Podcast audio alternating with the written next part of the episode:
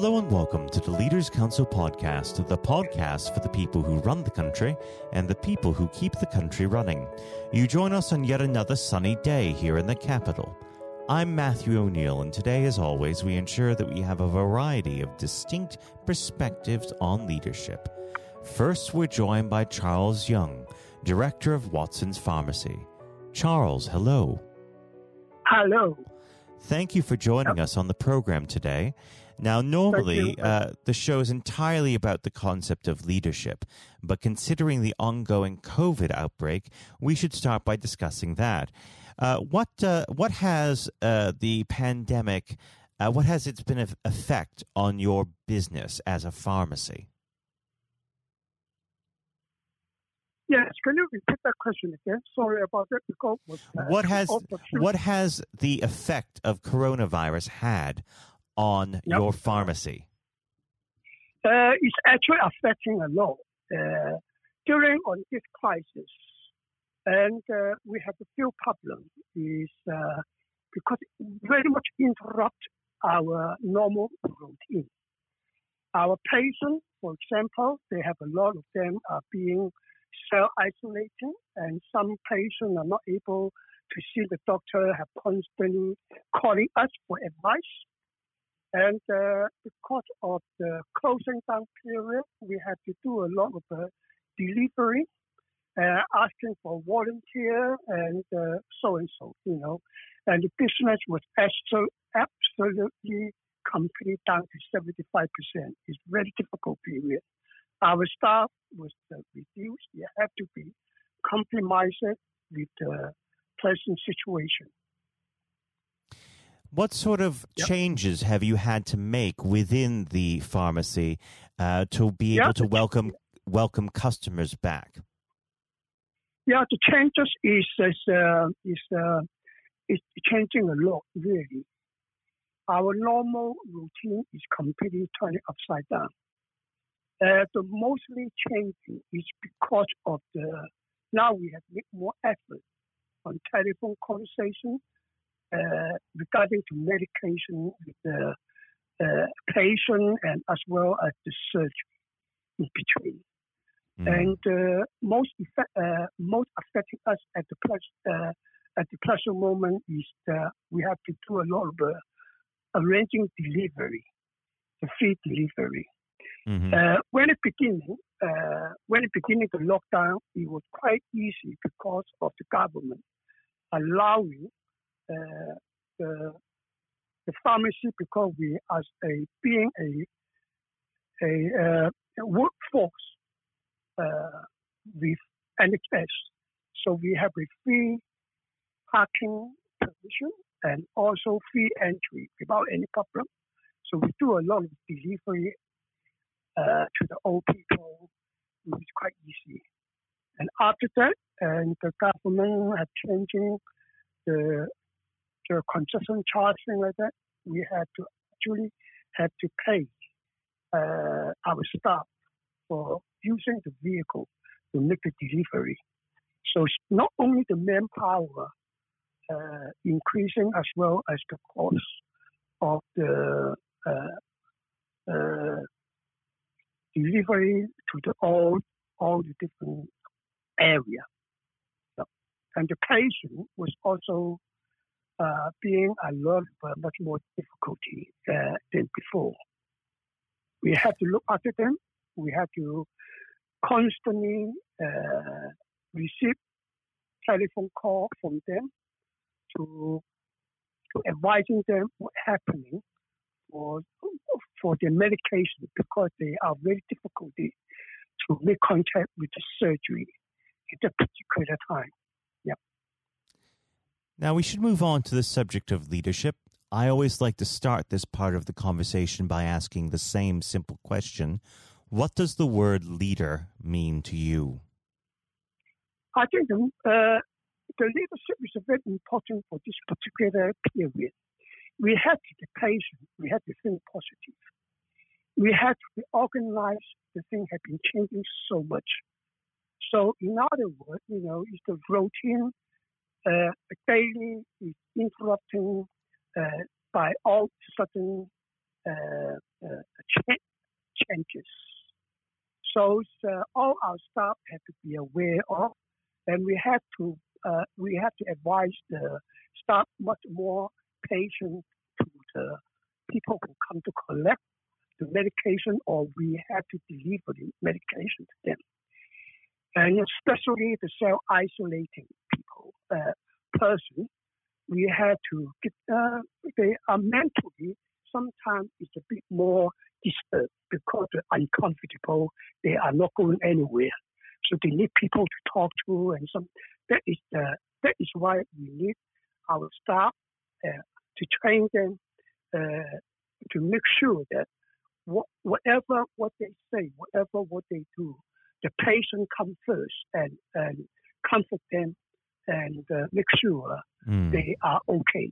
Is there any any feedback or, or any problem, what our staff have noticed, they have they have to report back to the surgery to let the doctor know about the situation. So in other words, the leadership at the present moment we have to we have to put on the top priority at the patient caring and uh, and uh, to the to to the more vulnerable person.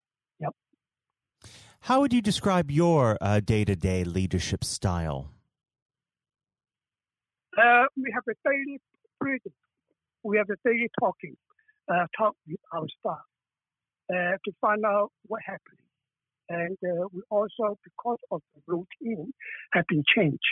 So we had to be do the planning, uh, which area and uh, what we supposed to put into the, top priority for today.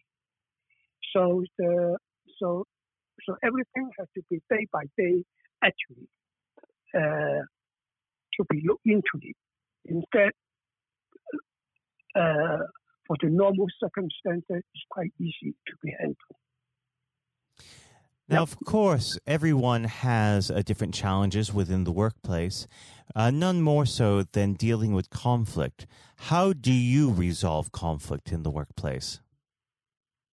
Uh, can you can you get the question more? Uh, how do you how do you resolve conflict between people? What is your method for cooling situations down? Uh, between people, are you talking about between our patients? So if you if you had a, a customer who was to come in to uh, your yep. pharmacy and behave uh, in a, an aggressive or a, a, d- bad manner, how would you resolve that situation? Uh, actually, it's uh, it's quite happened a few times.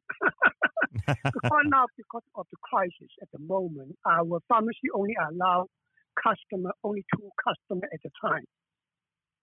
So mm-hmm. it's uh, quite easy to handle, uh, better than before. And if the customer are not comfortable, you feel uh, something going wrong, we, we, just have to call the security. And luckily, we have a security people with us.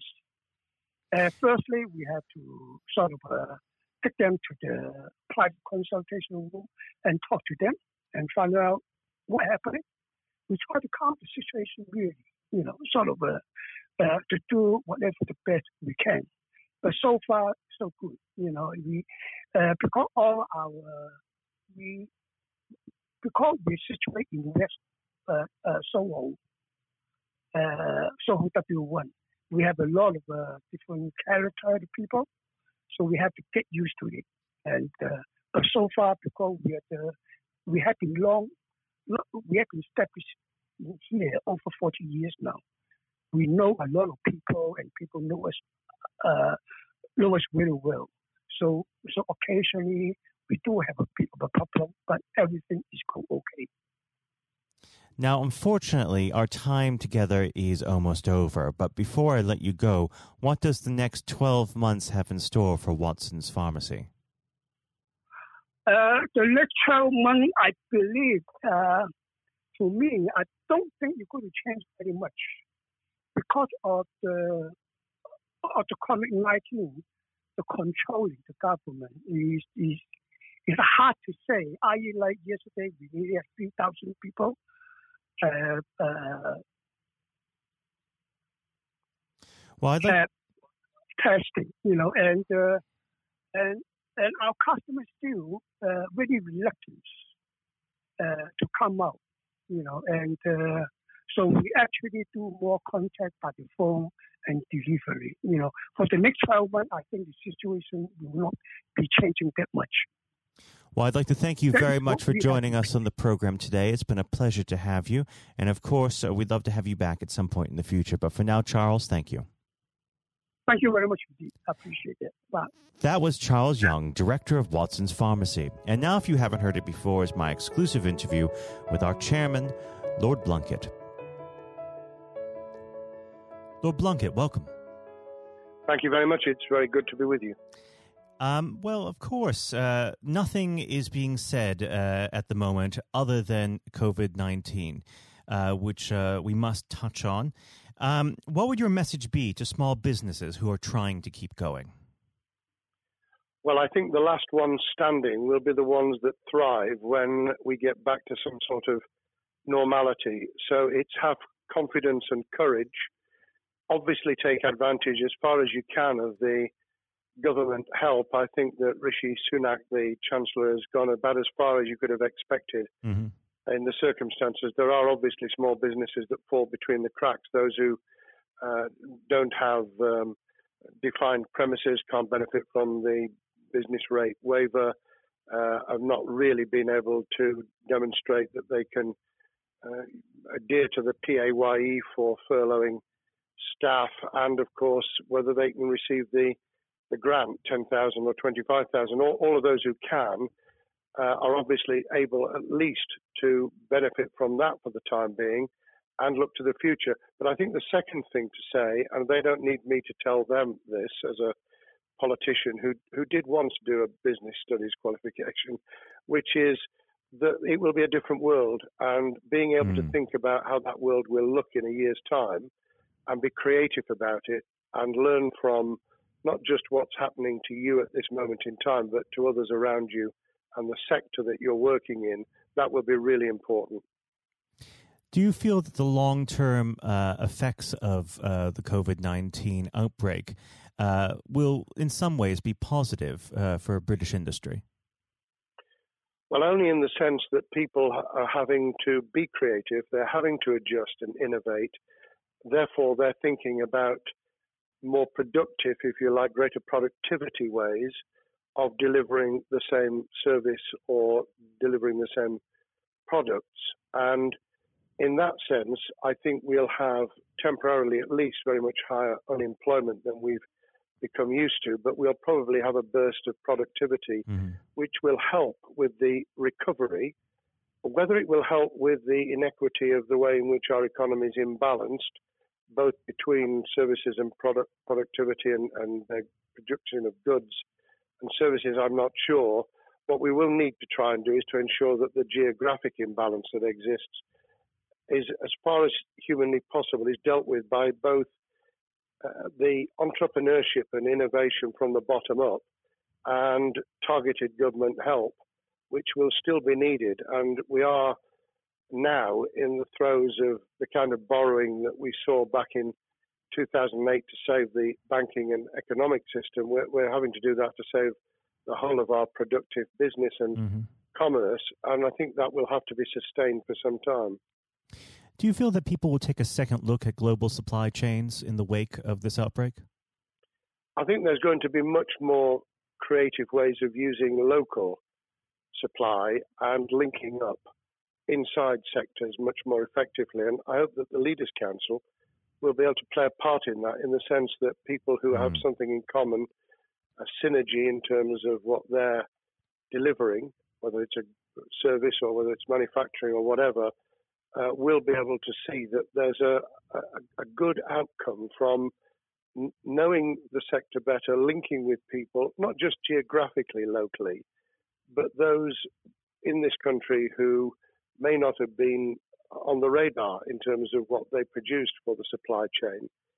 And of course, um, ensuring, because there's quite a lot of fraud going on as we speak with um, people getting into cyber attacks, that they'll also take account of going into the the cybersecurity side effectively as well. The more we're online, the more people who are working from home, the more vulnerable those businesses and their supply chain become.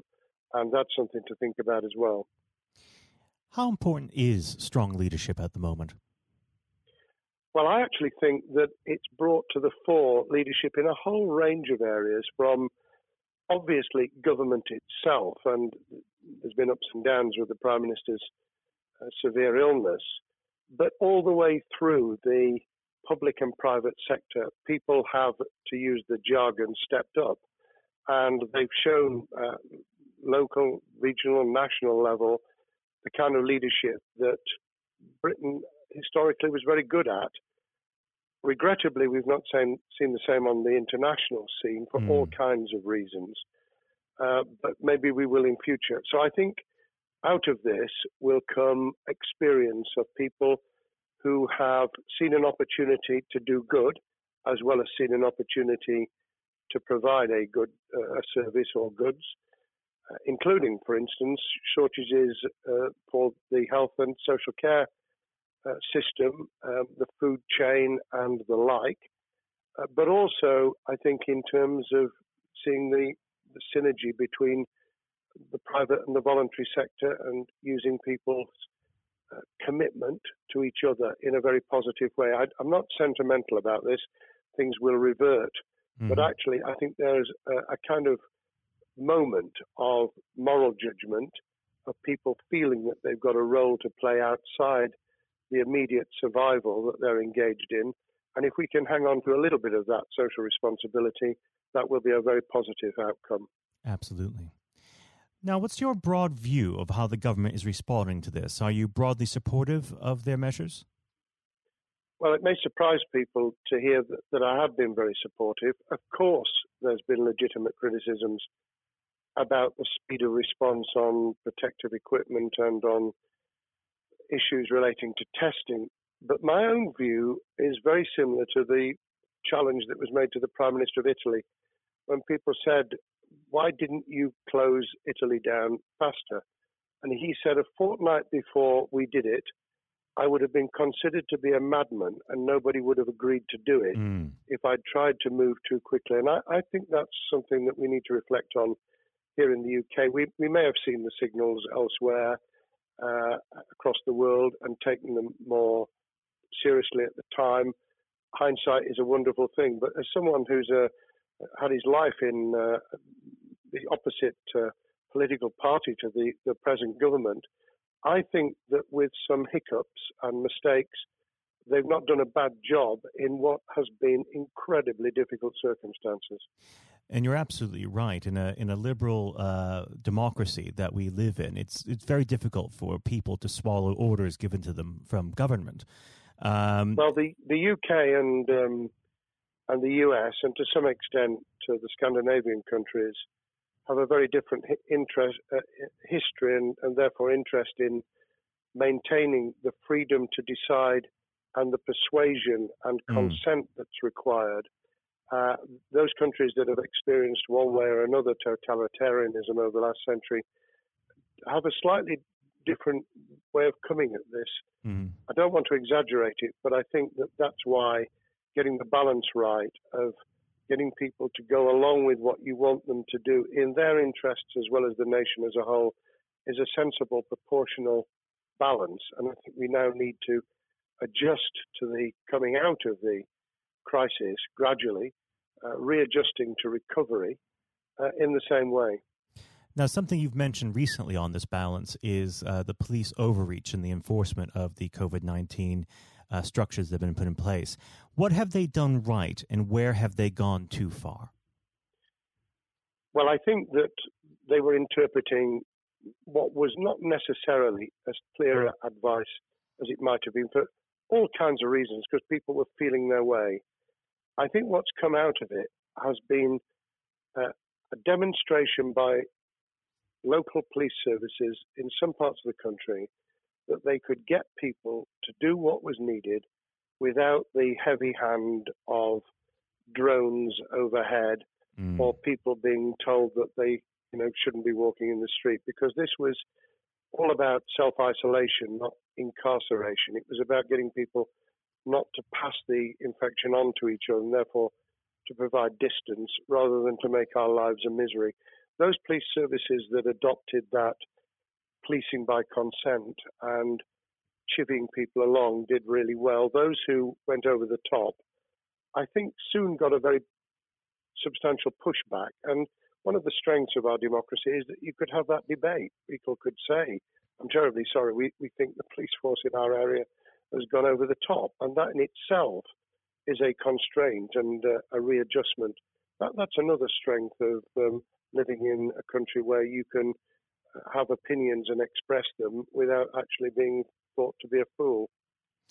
Now, of course, uh, the government has faced criticism uh, that they were slow to react, uh, and Boris Johnson wasn't present at the early COVID 19 COBRA meetings. Now, uh, number 10 has claimed that this is normal practice. Uh, the health secretary often chairs COBRA meetings uh, related to health. does this tally with your experience as a Secretary of State, or would you have expected the PM to be more hands on during the initial stages? I think different prime ministers do have a very different style. And Boris's style, which I think will now be considerably adjusted, was very swashbuckling. In some senses, delegating is a good thing, uh, as every leader of every business or public service knows. Those who try to pull too much into themselves end up with a massive bottleneck, uh, great uh, failure of trust, and the inability of people to show what they're worth and to, to demonstrate their capability. So I, I, I'd be very wary of jumping in and saying he was wrong to delegate the essential Cobra meetings. What I was surprised about was that he didn't um, chair the first couple because mm-hmm. my experience with Tony Blair for the eight years I was in cabinet was that Tony was a great delegator, but he would get a grip to begin with watch what the difficulties were, and then give people direction and confidence to be able to get on with it. So looking back, I think Boris himself probably thinks, God, I wish I'd spotted the signals from elsewhere in the world more rapidly and I'd just been there. However, this also raises another issue. All of us in positions of leadership need good teams around us. Mm-hmm. I think after this is over, he will be assessing those who really did step up and those who demonstrated their inadequacy, I think we'll probably end up in a year's time with a much stronger cabinet than we have today. Well, absolutely. And of course, uh, we've seen a, a significant uh, drop in the visibility of uh, certain special advisors like Dominic Cummings uh, during this uh, entire period. So it'd be interesting to see how that pans out.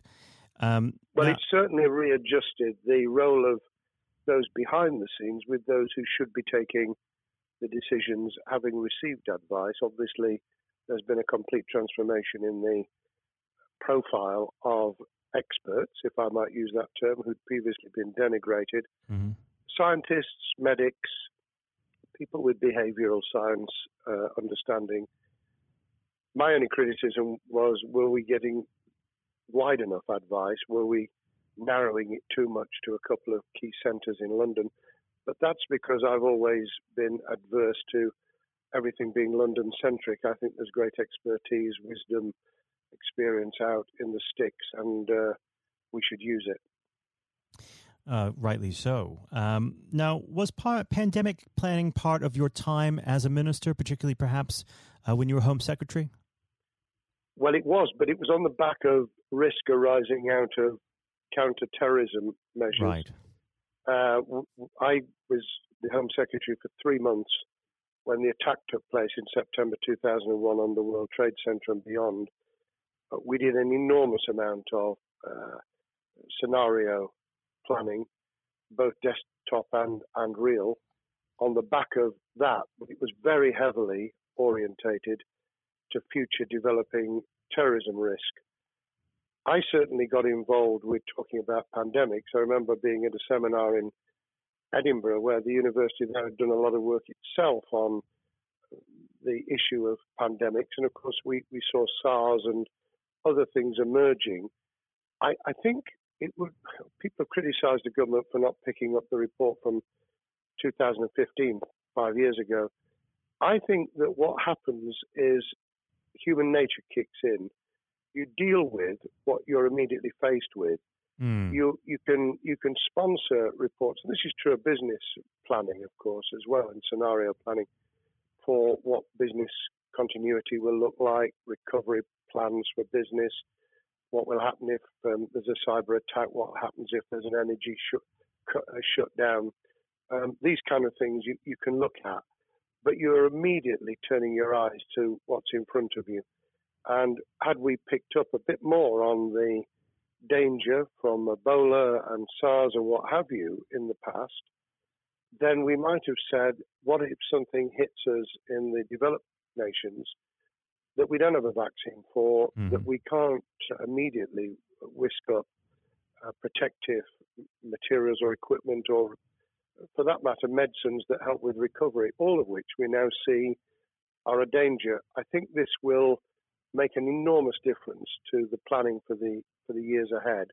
I hope it will be widened so that we don't just look at what's happened, because very rarely do you see something exactly repeat itself. Some of the circumstances will be, but others won't. So that's why I've put emphasis in what I talk about on looking at the other virus, the cyber attack uh, scenario, hmm which could be just as dangerous in a uh, a world of just-in-time provision. One of the miracles of uh, the modern developed world, except for the very poor, has been the distribution of food. A lot of it on computerized, uh, technologically advanced systems. If that were to come down, we'd be in real trouble. So I think we need to think those sort of scenarios as well. So have a full plan across uh, both sectors: uh, biological warfare, pandemics, and uh, cyber warfare. Yes, and to do so on different levels. I think again, thinking of thinking global but acting local, we Mhm. need a lot more to think about what would happen if something took shape that actually broke down those national and global chains and how we would cope. And without, uh, obviously, we've got enough fear and anxiety to last a lifetime without uh, creating even more anxiety. We can think about those things for the future in a more rational way, I think. Now, aside from the physical uh, threat of the virus, one of the things that people are vastly worried about is the effect on uh, the economy, not just national economy, but also the world economy. Um, now, it, it has been said by certain parties, um, and uh, I'd like to garner your uh, thoughts on this. Is there a danger of the effects of the lockdown being even worse than those of the virus? Were it be prolonged, I fear that that balance would tip the other way. It is about proportionality. It is about balance. It's the wisdom of Solomon, really, to, to get the moment right when you start to move and then to move quickly. There's no doubt whatsoever that we are stocking up, not just on the economic and employment front, which will be devastating enough, but on the health and social well-being front, enormous challenges, and they will need careful handling because there's a lot of people whose lives, for a variety of reasons, are at risk in the future on a scale that we've been dealing with over the, the um, immediate handling of the pandemic, concentrating really hard on those affected by COVID 19, those sadly who have died or been seriously incapacitated, that will roll over into the economic, the social, the mental health, and cultural well being of the nation. And that will need all of us to pull together as well. Absolutely. Now, do you believe the government's doing enough for business? I think that the speed of reaction once the scale of the pandemic was clear was very good. I've praised Rishi Sunak for his action. Uh, remember, a chancellor who only just come into office was planning to deliver the budget in the middle of March and has had three, at least three equivalent budgets since. I think he's handled it very well. Understandably worried now about what we're doing to our economy. The level of borrowing is sustainable because of low interest rates, but it reaches a point, of course, where it, it tips over so that you can't then do the kind of structural investment requirements that the government were laying out before and in the March budget. And mm-hmm. those will have their consequences as well as a planned payback over many years. I think we've learned something over the last few months. We, we needed to take immediate action.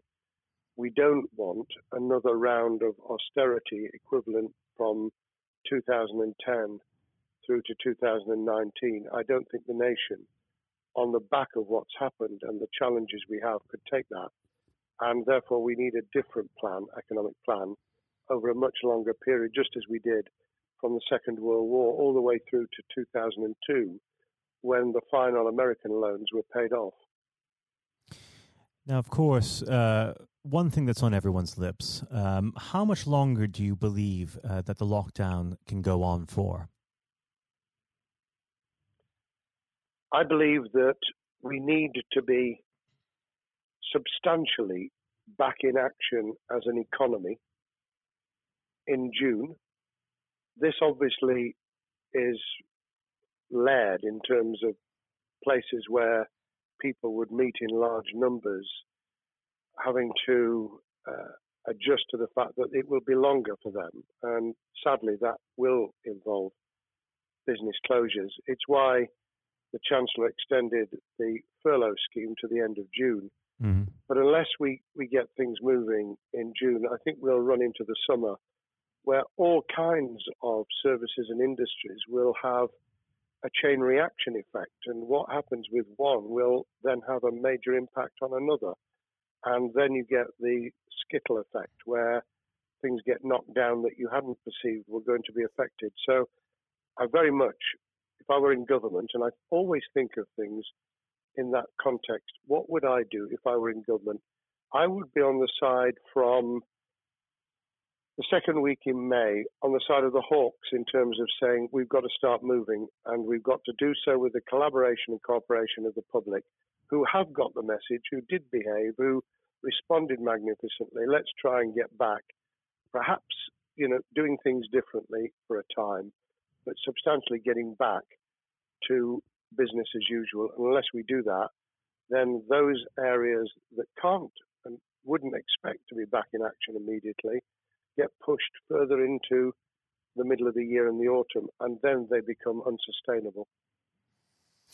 Now, of course, um, one of the other major developments we've had recently are the changes in the uh, the Labour Party. So, if we could just uh, speak on the Labour Party for uh, a while. Um, this might sound like uh, an obvious question, but uh, how does uh, Keir differ from Mr. Corbyn? Well, I'm biased because I believe the Labour Party um, has come out of four and a half years of a black hole of a nightmare, mm. uh, where it neither represented a, a, a uh, credible opposition nor uh, an electable government, and the combination was to let those who supported the Labour Party and needed some of its policies uh, let them down very badly. Sir Keir Starmer both is a highly intelligent uh, professional lawyer who, as Director of Public Prosecutions, led the service well, uh, had to take difficult decisions at a time of austerity, understands the world beyond Labour members, but has been able to do business with those who originally supported Jeremy Corbyn mm-hmm. and was able to command support from them. His creation of a balanced shadow ministerial team has been very encouraging. Um, I, I, supported Lisa Nandy, who he's made shadow foreign secretary, because I thought she understood the north of England and uh, the uh, the disaffected uh, Labour former Labour voters. But I believe that Keir has taken on board those who have something really sensible to offer and I believe he will be both a, a great leader of the opposition. More importantly, he will then present himself as a credible alternative prime minister. And all governments need an alternative government at their shoulder. Mm. Uh, it was true of us from 97, and it took the Conservatives some time to recover and to get to that position, but they did, and the Labour Party will, and that's crucial for our democracy. All of us need to understand and appreciate that a living, breathing, functioning democracy requires uh, a credible, confident, and uh, in many ways uh, supportable opposition as well as a government that we clearly want to do well because none of us want, as we didn't with the COVID crisis, none of us want the government to fail. We want to see our economy recover. We want our social well-being to t- be taken into account. We want to overcome deep-seated inequality and poverty, and we want to do it with enterprise and entrepreneurship and business playing their role. And that is about leadership nationally, locally, in the private and the public sector. People with ideas, with confidence, with the ability to pull teams around them. Above all, to have some idea of what it is they want to achieve and a very good idea as to how to achieve it. Now, of course, one of the biggest problems Sir Keir is facing will be tackling the party's anti Semitism problem. Uh, there has been a recent internal report that has been quite damning. Uh, what's your response uh, to that report, and what does Sir Keir need to do in response? Well, there are two reports. One, which is being produced by the Equality and Human Rights Commission, uh, which he will, and has already indicated, will implement in full. The second was a leaked report put together by the supporters of Jeremy Corbyn, 800 pages of private uh, interchanges on social media, which he has, uh, Keir Starmer set up an investigation to identify uh, who did it, who leaked it, what the content was, does it have any salience and lessons for us, and where necessary, action will be taken. So I hope that uh, as he moved very quickly to reassure the Jewish community, so he will be able to take the necessary steps to back up that reassurance with the kind of actions that says that this was a blight on a historic great political party that all us, all of us were ashamed of. We've been able to put that behind us and to move on to facing the future with confidence. What's the one king, uh, key thing that Sir Keir needs to do to restore Labour as an election winning party? I think Sir Keir Starmer's major challenge is to convince skeptical voters that Labour has not only reverted to a party that they can support because they can see it acting, developing, presenting as a credible alternative government, mm-hmm.